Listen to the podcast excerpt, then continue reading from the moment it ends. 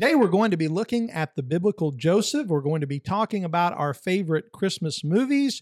We're going to be doing a debate over a very famous Christmas song. And we're going to be doing a special giveaway. That's what we're talking about today on Conversations with a Calvinist, which begins right now.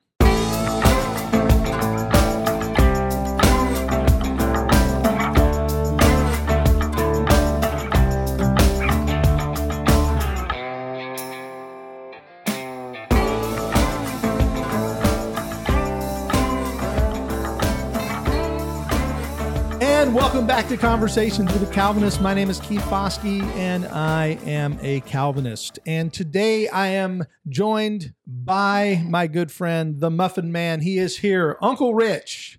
Rich, how you doing today, brother? I'm doing well, Keith. I'm glad to be here and finally getting this thing going. Yep, I know it's taken a while. We did a little something different with the studio today. My wife has given me a green screen for Christmas, and yes, I know Christmas hasn't come yet, but she gave me a green screen, so we were having a little bit of fun with it today in the home studio. So Richard is is with me, even though if you're watching, you may think this is a Zoom call. It's not. He is within touching distance. I can reach out and touch him, but I won't. So Yes, Richard, thank you. Richard, today we're going to be beginning with a topic that you wanted to discuss because recently you were in a um would we call it a Christmas play or was it a, a drama? What what was it? What do you guys call it? It's uh, what's called Evening in the Evening in December, and it was put on by Amelia Baptist Church in Fernandina, and um, it's kind of a uh, concert slash drama. It begins with a um, a concert where you have uh, various songs are sung concerning Christ and the birth of Christ, Christmas songs, and um, various others. I never got to see the concerts. I'm not 100 percent sure. And then after that, the guides take the uh, groups on a uh, guided tour through a drama about the birth of Christ, which is what I was, which I was a part of, playing Joseph. Gotcha. Now you were you were playing the the earthly father of Jesus, uh, Joseph, which is what you just said. So I don't know why I had to repeat it, but uh, just clarifying for the audience that you were in it. You played the person of Joseph, and you received a question a couple of times throughout, and that was, "What all do we know about Joseph?" Or am I saying that right? Is that kind of the question? That you, it wasn't a question necessarily uh, posed to us by like um, anybody else outside of the play, but I happened to walk up while um, Chloe, who who played Mary along with me, Yeah. um, while she was talking to uh, and here's a picture of you and Chloe. This is Chloe Whitaker uh, playing the part of Mary, Yes. and this is uh, the Muffin Man playing the part of Joseph, the early er, early father, the earthly father, the earthly of father of, Jesus. of Yes. Jesus. Yes, and at one point I'd happen to walk up while her and uh, fellow named Doug, who's playing Gabriel, um, Doug.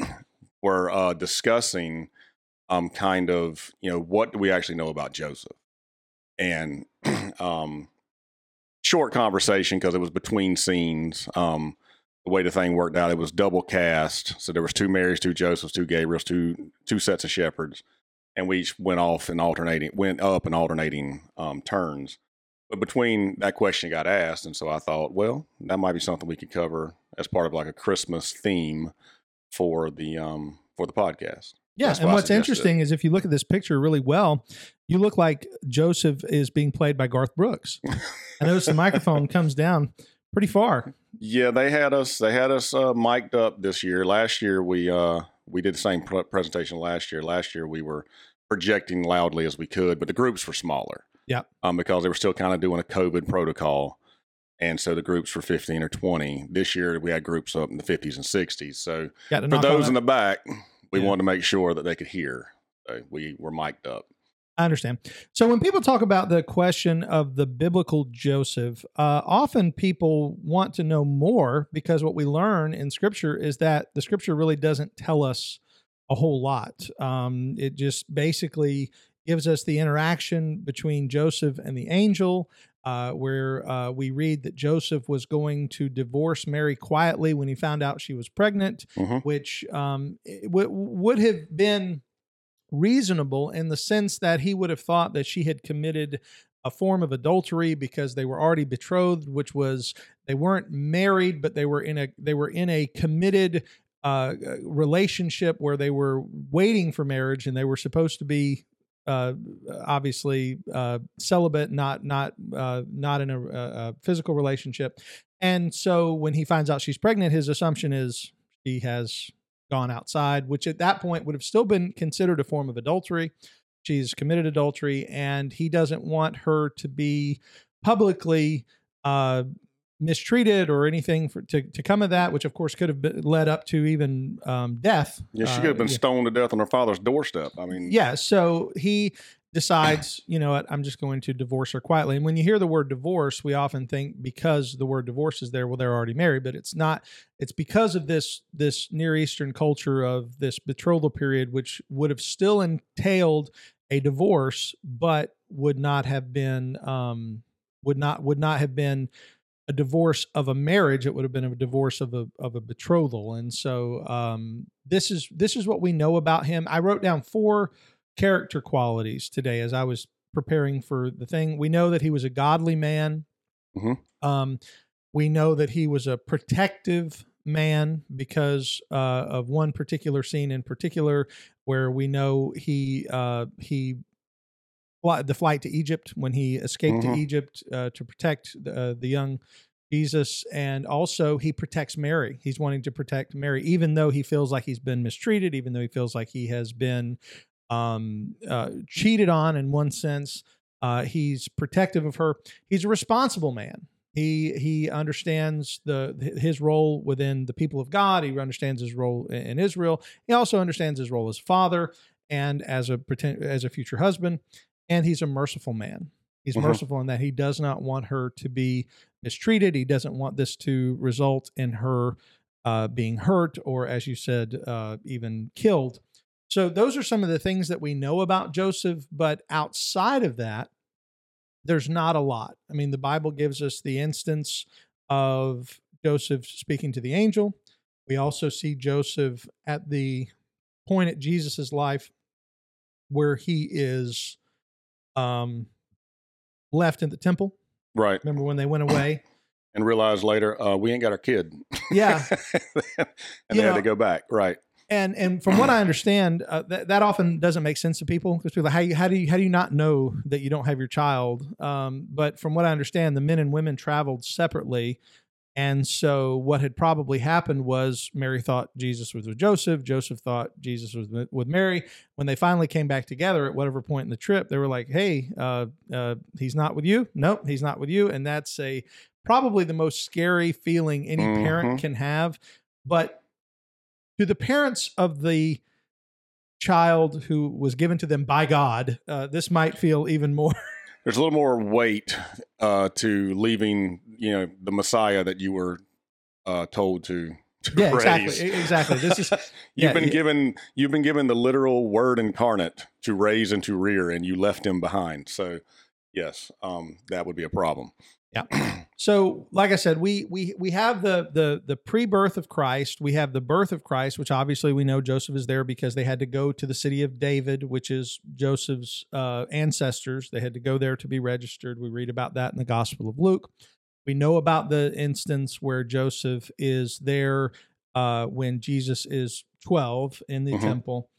After that, uh, I Mm. can't think of any passage that talks about him. I looked before to see if there's anything past that, uh, and I and I couldn't find anything specific. And again, I don't think that there is any. Were you able to It's just mentioning him in passing, like when they're talking about uh, son of Joseph? the son of like reference son of Joseph. it's not the carpenter's son, Joseph, Yeah. Joseph's son. They mention him in passing, but nothing of any detail. No. Yeah, It's, that's a uh, good point. Yeah, that so so he's he's mentioned as as being relevant right. and mentioned as being uh, relative in the sense that this is Jesus's father. That everyone would have seen this man as Jesus's real father. No one knew Right. what Mary and Joseph knew. No one knew that Jesus was virgin born, at least at this point, I, except for you know Elizabeth maybe would have would have understood. Elizabeth would have known, given Yeah. what given the given what's in Luke one, yeah, and um, you know, th- there was a few shepherds that knew. The Sure. wise men yeah, knew. Yeah, and and, Um, and and and so when I said no and- one, maybe that was a bit of an and, overstatement. what and I you got to kind of think too. Uh, sorry to interrupt you, but you got to kind of think as well. Uh, why'd Herod want to kill everybody? kill all the children under two because a king had been born. Word got back to him. So But do you Um, think he knew that it was a virgin born king? I don't think he knew that. Yeah. But he was just, but the point is, word of Jesus' birth had gone out. And, and I mean, is this not the carpenter's son? Uh, so there's, Joseph obviously had been seen with Jesus and was caring for Jesus and even teaching Jesus the trade, which Jesus was referred to as a carpenter. So, um, yes, there's no doubt that Joseph being would be considered Jesus's father, and Yeah. everybody would look at it that way. And I've heard people in our modern context say Jesus or Joseph was Jesus's stepfather, and I I'm not sure that I I, I I'm. I, and I, I love step parents. I have step parents. You know, Right. uh, my you know, my life has been you know, when my parents were divorced when I was young, I step step parents entered into my life. So I don't have a problem with the concept of step parents. I love my step parents, but I don't know that that's the right term. Uh, have you heard people say that? Oh yeah, I've definitely heard that. But just when when you talk about, I mean, when you talk about Jesus uh, being the Son of God, virgin birth, obviously he's not they, uh, Joseph's literal seed. Yeah, and that's the point that they're so trying to make. they want to say it's a stepdad situation, right? I, I would more look at it as adoptive father.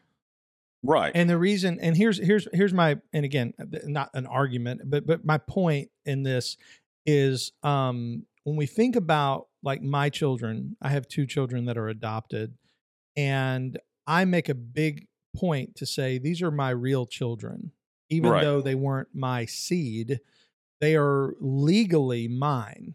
And that you know what's funny is I have a birth certificate for both of my children that has my name on it. I wasn't there when they were born. I have never even visited the places that they were born.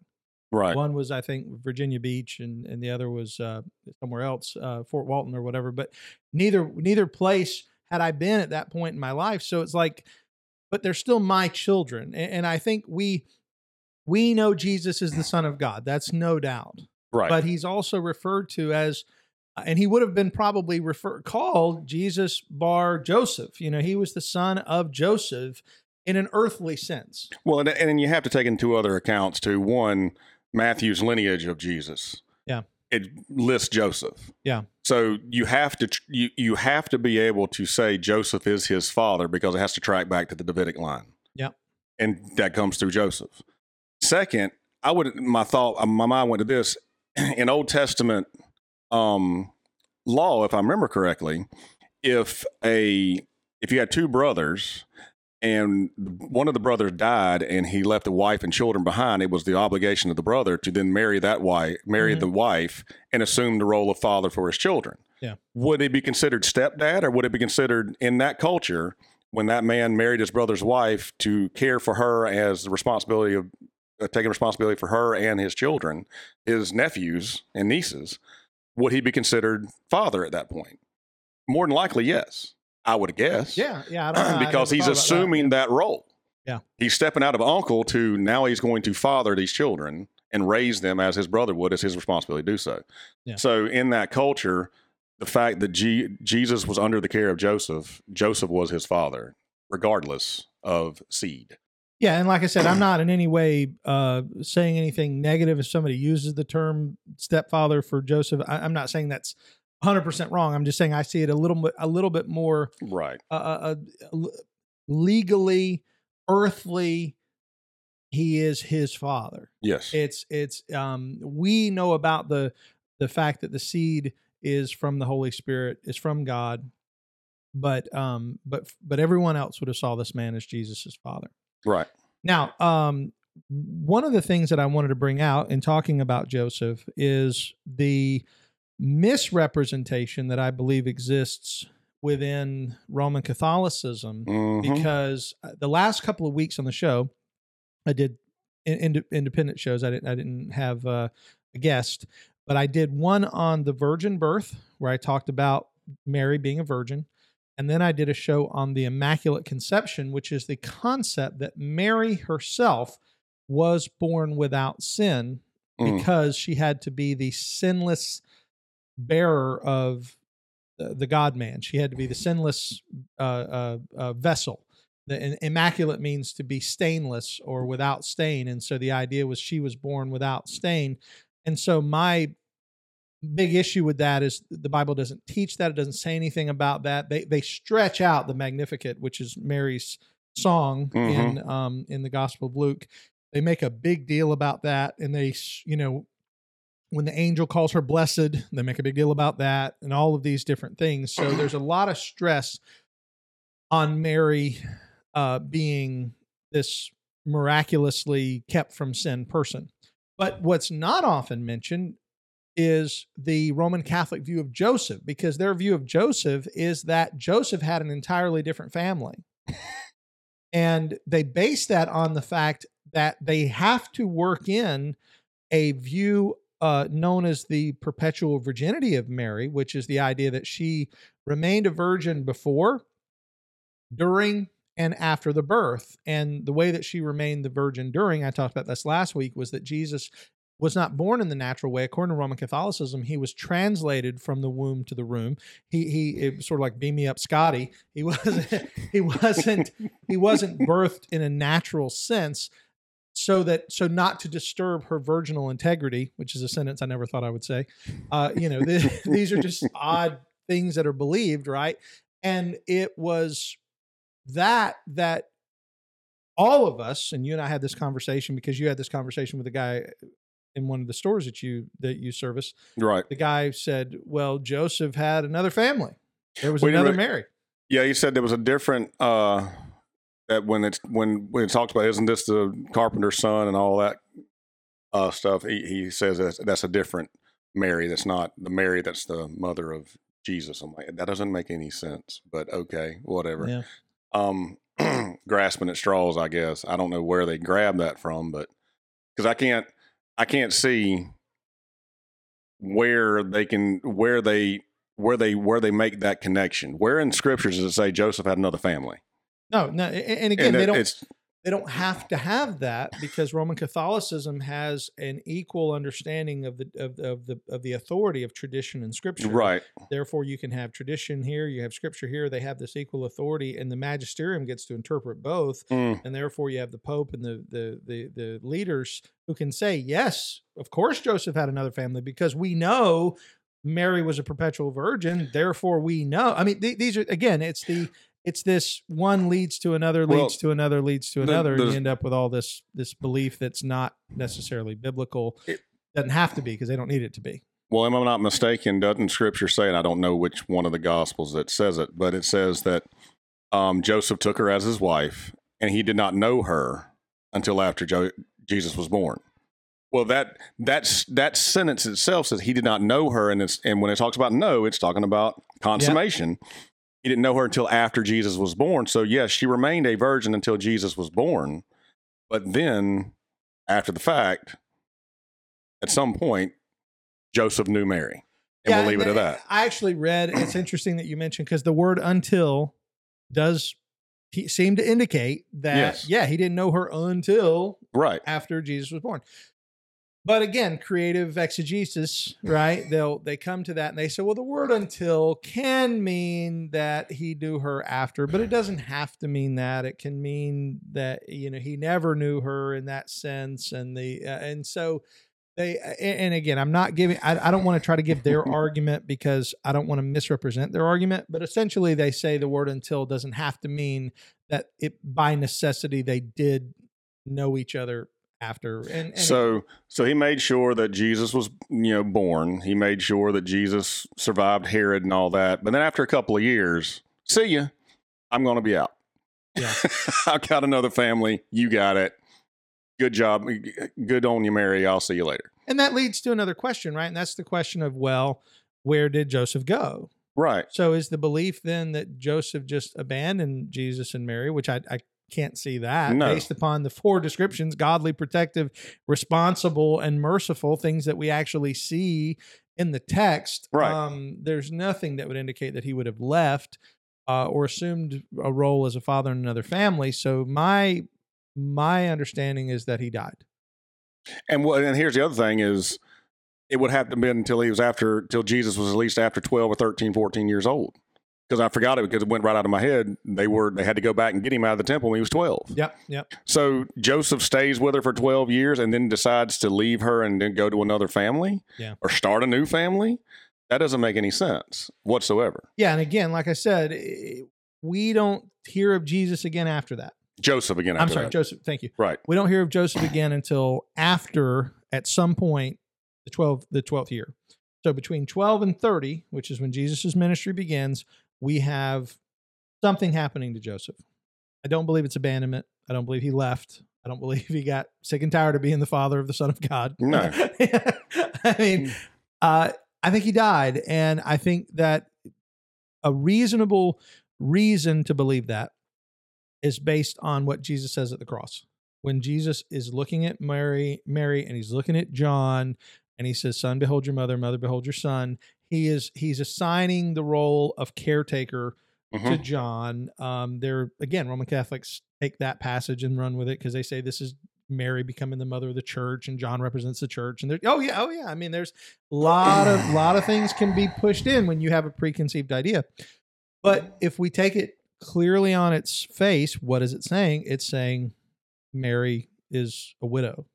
Right. And she needs someone to care for her. That's right. Right. Because in that day, it would have been irresponsible of there not to be someone to care for her, uh, for Jesus to assign that, knowing that he's about to die. Right. So, yeah, I think that uh, from a reasonable standpoint, we can say these things about Joseph that he's godly, he's protective, he's responsible, he's merciful.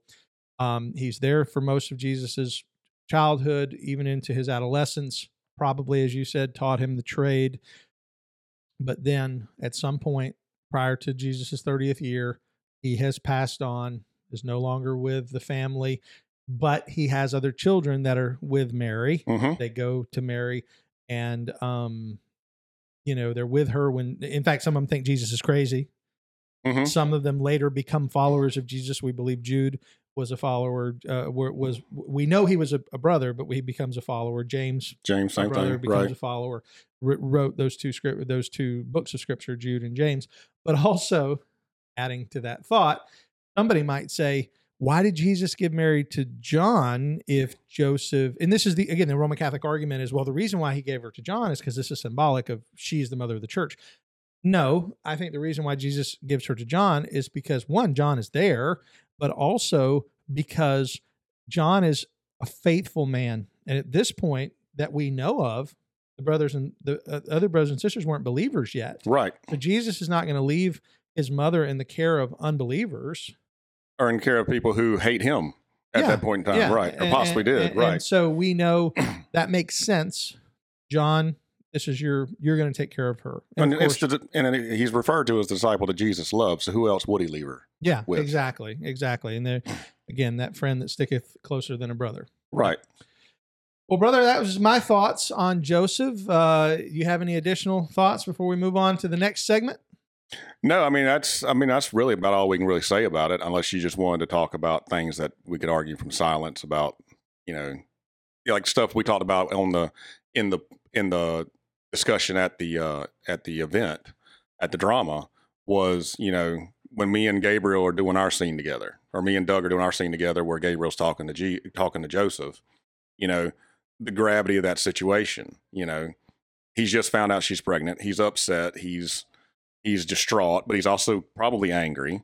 But he doesn't want harm to come to her, so he decides to divorce her. But then here comes Gabriel to say otherwise, and now he has to either submit to what this angel is telling him and take her anyway because he is now going to raise the king, or you know, heck with it and be disobedient. You know, and there's there's just those things that you can, and that's the that's the I guess that's one of the the beauties of being able to do drama is that you can take some liberties as long as you're careful.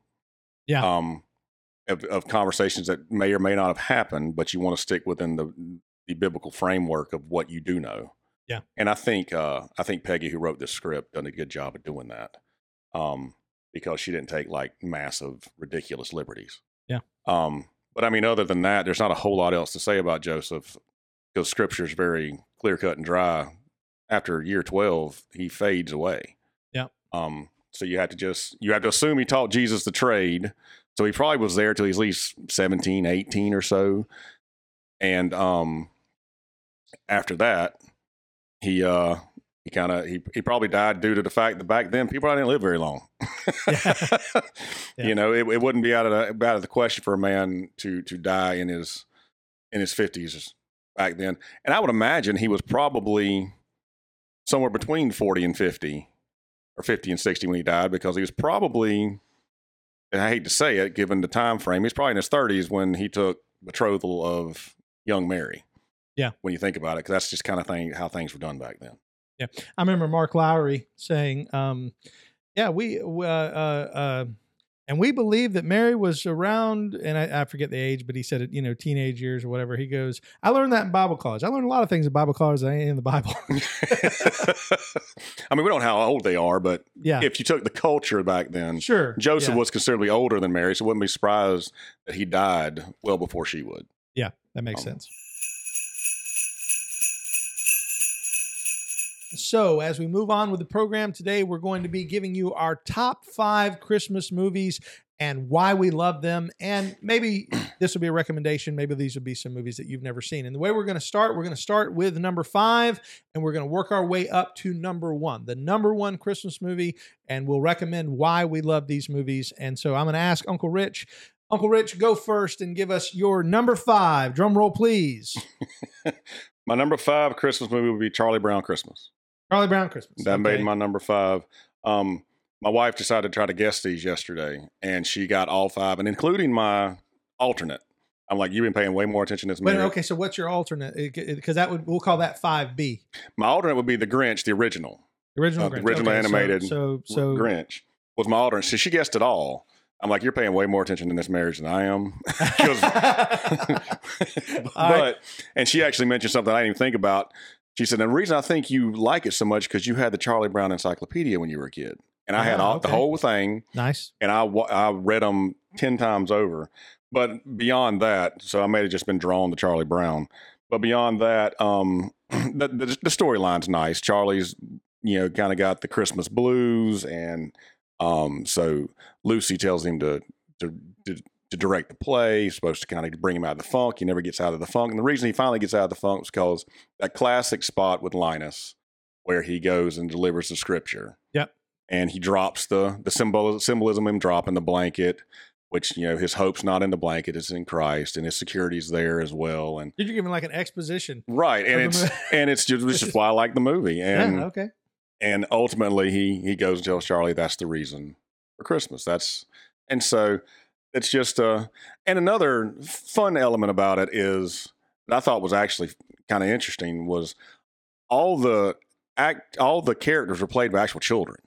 Children played, so it wasn't grown ups doing voiceovers. These were actual children Yeah. that were doing the voices of these characters. So, um, it's just a it's just a nice little got its funny elements, and it's it's got scripture in it. You can't you can't leave that out. That's it points directly at Christ. And Schulz made sure it was in there. That's what I love about it. I just don't know why this isn't your number one, but okay. All right. So, so number five is Charlie Brown Christmas. Number five for me, Ernest Saves Christmas. I Oh. love Ernest. I know I'm not. I, hey, I ain't saying I, I'm. I'm not a big culture guy. I love things that make me laugh, and Ernest P. Worrell oh makes me Oh, laugh. My, that that one came out of left field for me, But brother. I got an alternate too. I did have an alternate five, and that is a movie called Trapped in Paradise with Nicolas Cage, Dana Carvey, and uh, oh, there's a third. Oh man, Jon Lovitz. Nicolas Cage, Jon Lovitz, and Dana Carvey play three brothers who decide to rob a bank in a small town during Christmas, and they get trapped in this small town called Paradise. And it's the funniest movie. It's it's it's just it's- seeing Nicolas Cage go full on Nicolas Cage with Jon Lovitz as his like foil. It's very funny. And so uh those are th- that's my that's my do- dose number five. There. Yeah, I'm. All Uh, I've never seen that, but Trapped in um, Paradise is worth worth Christmas. It- it- there's, a, Uh, there's a great well. scene where Jon Lovitz sings "Hark the Herald Angels Sing," and the way he sings it has has always been the way I want to sing it. He goes, "Hark the Herald Angels Sing, Oh, glory to that." Newborn king, and he just he just does this random way, and it makes me happy every time I hear it. So, trapped in paradise, Yeah. You just really love that man-child humor, I don't you? just can't you help can't it. Okay, help so it. number four for you, we got to go a little quicker. Number four is National Lampoon's Christmas Vacation. All right, that goes Lampoon's- without saying. It's Christmas just a classic. Which I do want to say, I want to make it. I want because that one's going to come up for me later. I know that some of these movies do have language, Yes. so uh, I like to watch them when they're on TV because when they're on TV, they have censoring. You know, like the 24 hours of Christmas vacation or whatever will come up and it'll have censoring. But there's also something called VidAngel, and if you don't know what VidAngel is, this is not an advertisement for them. Obviously, they're not a sponsor. They could be though. VidAngel, reach out. Um, but um, they these are uh, companies that that will censor for you language and things like that. So if you want to enjoy these movies over the holidays, you like these movies, but you find out like me when you start showing Christmas Vacation that the first thing that seen one of the first things is somebody saying a bad word, and you're like, oh, like, kids can't enjoy it. That's a way for you to enjoy it with your kids uh, is to use VidAngel. So Right. throwing that out there. Okay, so Christmas Vacation was your number four. My number four, uh, Home Alone. Hmm. I mean, again, I like it. I think it's funny. I, I, I I'm I'm a I'm a comedy guy. Obviously, I do comedy on the internet. Right. That's part of my deal. Is I like funny stuff, and uh, the, the the the the character in that movie that is like. He, he's he's only in the movie for like five minutes, but the John Candy character, when he's telling the story about leaving his son at the funeral home, Yes. I worked at a funeral home, so that just makes me happy. That that that whole that whole section. So okay, so that's that's my number Well, there's four. some similarities between our number fours then, because just your, it's just kind of your slapstick kind of comedy. There's elements Yeah. and lampoons. All right, number three, Um, number three for me was a Christmas story mine too, because it's which just I a- also put edited for language, Right. Because right. The, the kids even got some language. fudge. Right. right, Um, Yeah. but it's just classic. It's nostalgic. It's stuff that, and I was thinking about this before I came over here. Is it's kind of sad to think we're a generation or two away from kids not being able to understand what's going on in that movie. no, You know, mm-hmm. because our generation, me and me and yours generation, was probably like really the last one to really understand what's going on in that movie as far as being able to think back to our childhood and relate to what he's doing. yeah, and getting a BB gun, Getting a BB gun wanting and more than anything to like protect your family and with a BB gun, you know, like Right. the- yeah, yeah. Okay, that was number three. Number two. it's a wonderful life. Ooh, okay. And the reason I picked that is because as I'm getting older, I want, I tend to be drawn more to movies that emotionally connect. Hmm. And the one thing I like about this movie, Getting old and soft. I got it. one thing about this movie, whatever. The one thing I like about this movie is, you know, the the storyline is, you know, he wishes he's never been born. And Mhm. so it's kind of got a Christmas Carol element to it because he's being shown what life would be like had he never been born. And uh, an analogy came to my mind of, you know, when you throw a a pebble in a pond, you know, it makes the initial splash, but then there's ripples that uh, go out for however long.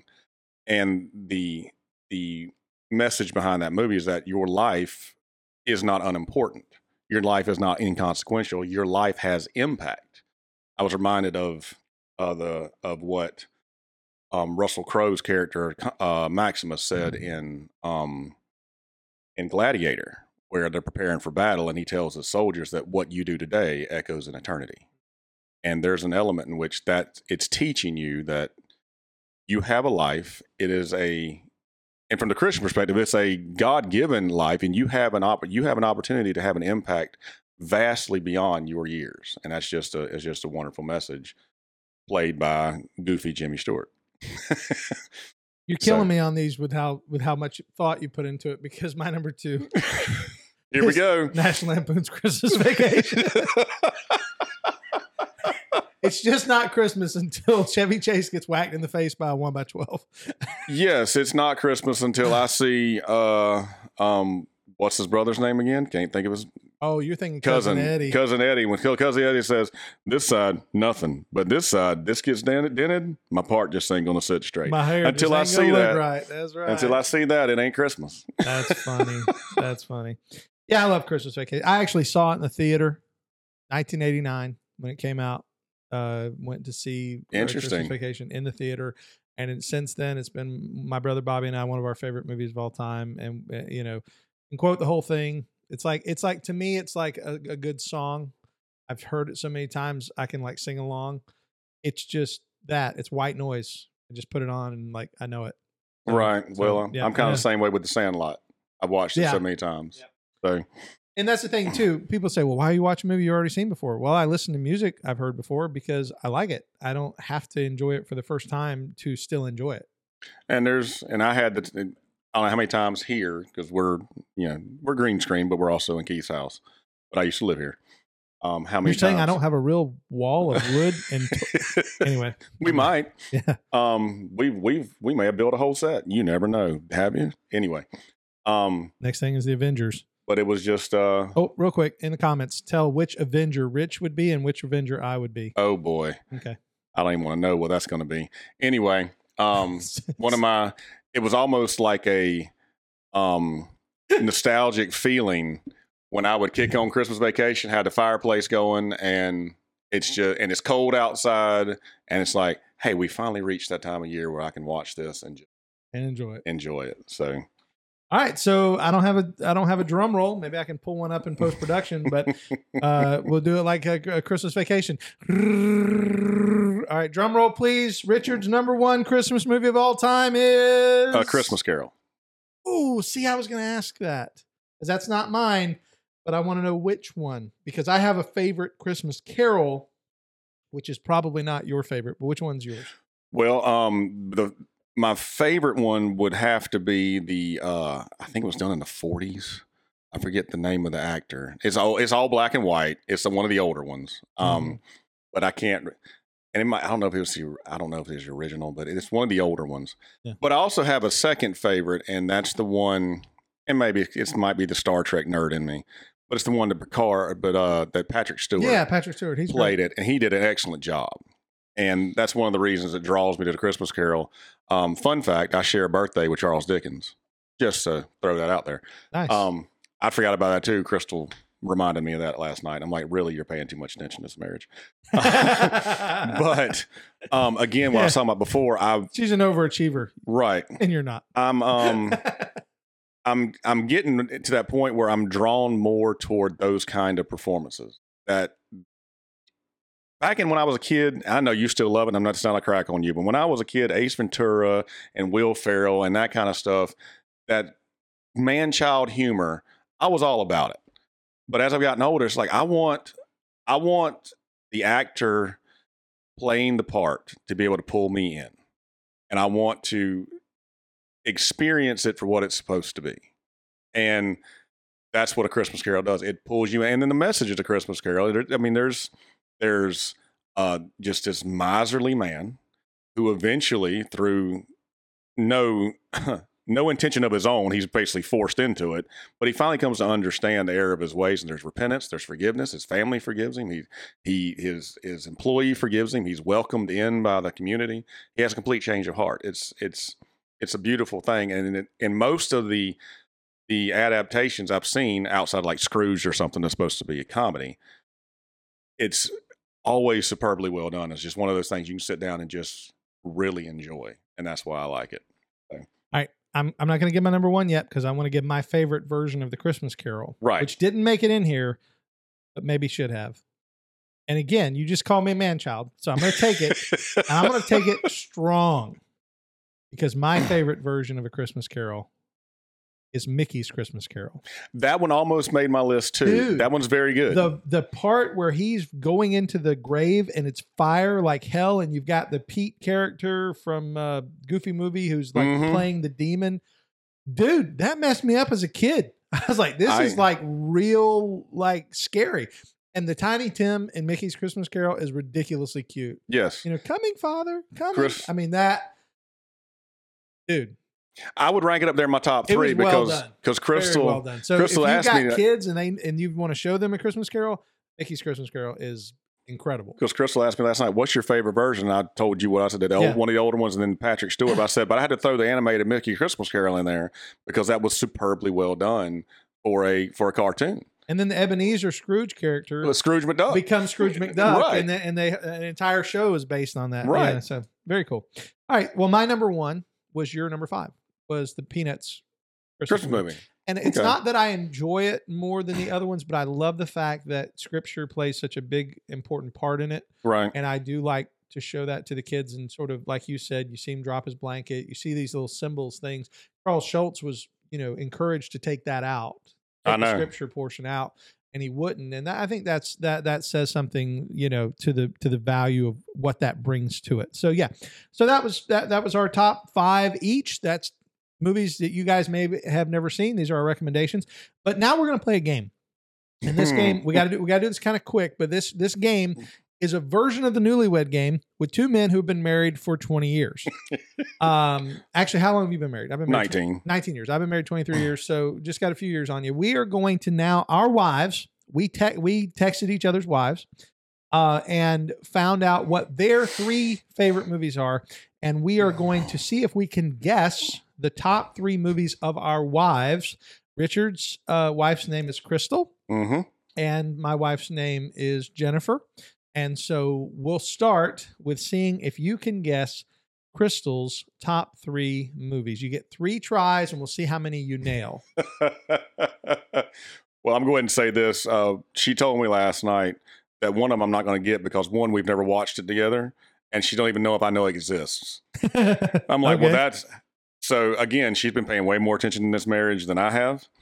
So, um, I'm gonna. I know. I. I. I'm fairly confident, and you can tell me if I'm right. Her number one is going to be a Christmas story. Okay, I got that one. So at least I got that. Okay. I'm gonna go with. My mind wants to go to like Miracle on 34th Street, Okay. and maybe a third one. Maybe she likes a Christmas Carol too. We've watched it together, but I don't think I'm right. So, where am I at? All right. You got number one. You Right. nailed a Christmas story. Okay, and good. she even put in the text, duh, like like like that one, you know. I better know that one. The next one is Prancer. Oh wow, Yeah. I'd never seen that one. I wouldn't have got that in a million years. And the third one is the original Grinch. Went with Oh, the original Grinch. So, so that's her top three was Christmas Story, Prancer, and Original Grinch. All right, for my wife, let's see. Okay, well, hang on. I'm gonna tell you this right quick because I got them right here. Crystal took a shot at guessing Jennifer's Oh, okay. and got two out of the three. So, So, if, you better. so if I get them wrong, your wife knows my wife better than I know my wife. Oh, okay. yeah. All right. So let me see. All right. All right. Number one is going to be Elf Oh, ap- yes. because she loves that movie, and we've seen it more times this year. yeah, Yeah. I okay. literally responded to in the text. I said I just gagged at your I know. one. I know. she was texting. I, I was watching her text you, and she laughed, and I said, "I know why. He, I know what. I know what Mhm. just happened." All right. Uh, the second thing, uh, the second movie that she picked, uh, maybe, maybe a Christmas story. Um, if that may be two or three because I know she likes a Christmas story, and um, I don't think she would have put this, but I I'm going to say she may have put like a Hallmark type Chris. She loves those Hallmarky Christmas. There was one with Dolly Parton a Mhm. couple of years ago that I mean that one made me cry. But Dolly Parton is a little girl growing up and her daddy gets like caught in a coal mine or something. That like I like. Oh man, Dolly! You know, like, like, like, like so. Jennifer likes these Hallmark style movies, but I don't know any of the names of them. So I'm just gonna, my, I'm gonna, I'm gonna place my bets on Elf, A Christmas Story, and maybe uh the um, I'll, I'll just say Christmas Vacation. Let's see. Christmas vacation. Okay. Well, you did better than me. You got two out of three. I got two out of three. Okay. Elf, of course, number one. Puke. Uh, anyway, Richard does not like Will Ferrell at all. except for that one, I can't ever remember the name of it, where he played a serious role. The author is reading his life. Yeah, um, yeah. But anyway, um, her number two is Christmas Vacation. Hey, I got You got that one. And this was the one Crystal didn't get either. Number three, uh, Home Alone. She threw Home Alone You know what? I didn't even think about that, but we do love to watch home. In fact, growing up, my oldest, well, not my oldest, my my my third daughter or my third child uh, said, "All right, What's her name, she's Keith? one of my children. Hope she she used to call it Home is Alone. Oh, okay. Can we watch Home is Alone? And it was just the cutest way of saying like Home is Alone. right. Um, all right. Oh, that should be the way to win the, the Bible. They have to tell us how well, don't say it now. No, no, no, no, no. Okay, all right. So since we just finished the Christmas movies, let's talk about the Bible. For those of you who are listening and wondering, yes, I did mention in the uh, the pre notes of the show that we are giving away a brand new John MacArthur study Bible. It is still in the box. It is a faux leather, so it's not the hardback edition. It's faux leather. It has a maroon stripe with a brown uh, background. And this is brand new, never been used, and we will ship it anywhere in the continental United States. Uh, so anybody who's listening to this in the United States who wants to play and win the Bible, here's how you're going to do it. You are going to go to YouTube. If you're listening to this on the podcast, or if you are listening to this maybe on Twitter or something, maybe I've you know linked it somewhere. You have to go to YouTube. This this is we're trying to get some traction on our YouTube page, trying to get some some um, some uh, tr- uh, not traction. What's the word? Traffic over there. So if you would go to our YouTube page, Conversations with a Calvinist, go to the comment section and leave a comment. We want to know your favorite Christmas movie. All right. So, and if you put Home Alone, you have to put Home is Alone. You have to say you have to say it the way Hope does. All right, and this shows that you've watched almost you've watched the whole episode because we're coming to the end of the episode now. And so by going to this part, if you want to win the John MacArthur Study Bible, brand new John John MacArthur Study Bible, this is the New American Standard Bible version, which is awesome. The original one was in New American Standard Bible version of the John MacArthur Study Bible. If you want to win, you have to go to YouTube. You have to leave a comment. The comment has to be your favorite Christmas. Just say, My favorite Christmas movie is this. We're going to take all of those names between now and Christmas. Everybody who leaves a comment with their favorite Christmas movie, Richard and I are going to collect all of those names, write them down, put them in a hat, and then after Christmas, th- th- th- this contest ends on Christmas Day. After Christmas, we're going to record ourselves putting those names in a hat, drawing one of those names out of a hat, and you will win, or you have the potential to win a brand new John MacArthur Study Bible, which I will ship to you absolutely free. So you have uh, a chance to win. Go to youtube.com, go to the comment section, type in your favorite Christmas movie, and we will enter you into the drawing. So there's a lot of people who say that Mary Did You Know is not a great song, even though it's super popular and has been since it came out. So today, Rich and I are going to be doing the world's fastest debate, a two minute debate on the subject of Is Mary Did You Know a good song? Richard is taking the negative. He does not believe it's a good song. I am taking the positive. And since I'm taking the positive, I have the benefit of going first. So I get 30 seconds on the clock to discuss why I believe Mary Did You Know is a good song. And go. Mark Lowry wrote the song after musing regarding the full scope of Mary's knowledge regarding Jesus. He wasn't saying that she knew nothing, which a lot of people think. He was just commenting on whether the Bible tells us what she did know and explicitly how much she understood. Did she really know the child was going to be God incarnate? Did she really understand that miracles would flow from his hands? Did she really know that the creator of all creation was actually entering into his creation? And the best part of the song is that Roman Catholicism is attacked by it when he says, Your deliverer will deliver you.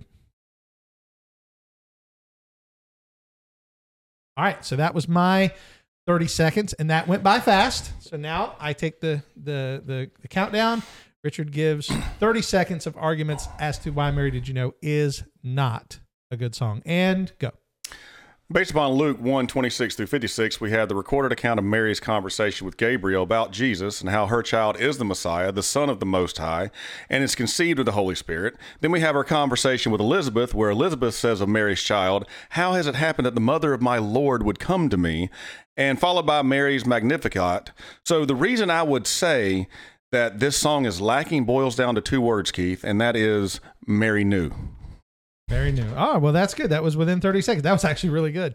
All right. So now each of us is going to have a 15 second rebuttal. Actually, we'll get 20 seconds. We'll do a 20 second rebuttal. And um, uh, you can let me know when to start and give me that countdown. I like that. You give me that, that three second or five second countdown like you did before. That was good. All right. Your rebuttal starts now.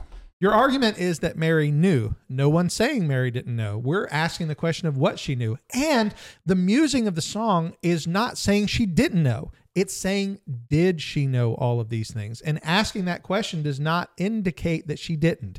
It just simply is asking, what did she know? And that's not a problem. Okay. and this is fun. World's fastest debate and 20 seconds.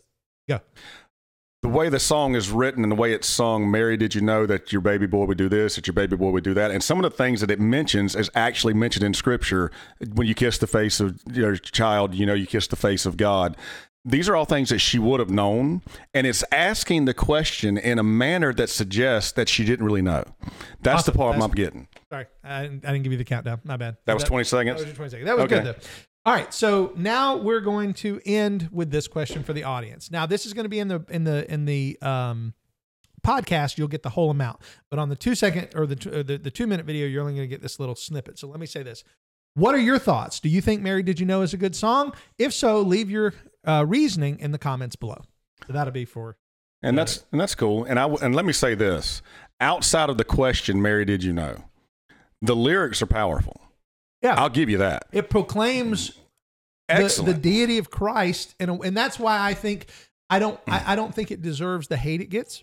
oh no, I listened to it last night. Yeah, that's my point. I think a lot of people, and again, I'm giving up some reform street cred here because it seems to be popular among reform people. Oh, we got to hate on everything, right? Right. And so a lot of you know a lot of reform guys. Oh, of course Mary knew. And my only question is, well, what did she know? How much you know? What all did she know? And again, it I I think Mark Lowry was intending to to in a in a in a artistic way express many truths about Christ. So and again, not Right. not continuing the debate. I'm just saying Oh, I Yeah. I just wanted to put that disclaimer out there that listen, I'm, I argue from the point of you know she knew. Yeah. And that's that's the flaw with the song. Yeah. As far as I'm concerned, she knew. I mean, my goodness, Gabriel told her.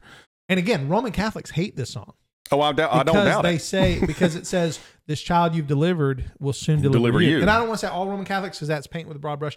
I have read Roman Catholic leaders who have said that this song is flawed because of that. What you can say is any Catholic that holds to the fact that they think Mary is sinless, that verse is going to aggravate them. That's Yeah. going to bristle them. Absolutely. So, but again, as far as the song itself, like you said, it is a clear demonstration of the deity of Christ, and it's powerful, and it's especially if you listen to Pentatonix sing it, sing it. Yeah. Pentatonix will blow your hair back. so anyway, all right. Well, brother, that was all we had for today. I'm looking forward to seeing how many people respond and how many people try to come after that Bible giveaway. So don't forget, if you want to be part of the Bible giveaway, go to YouTube and leave a comment with your favorite Christmas movie. Brother Rich, Uncle Rich, thank you for being with me today. Thank you for giving one last go before the end of the issue, the year. This will probably be our last podcast before the end of the year. Thank you for being here today, brother. You're welcome, man. It's always a pleasure, and happy to do it. Yep. And I want to say Merry Christmas to everyone. God bless you. We hope you enjoy the celebration of the incarnation of our Lord Jesus Christ. May God bless you. I'm Keith Foskey, and I've been your Calvinist.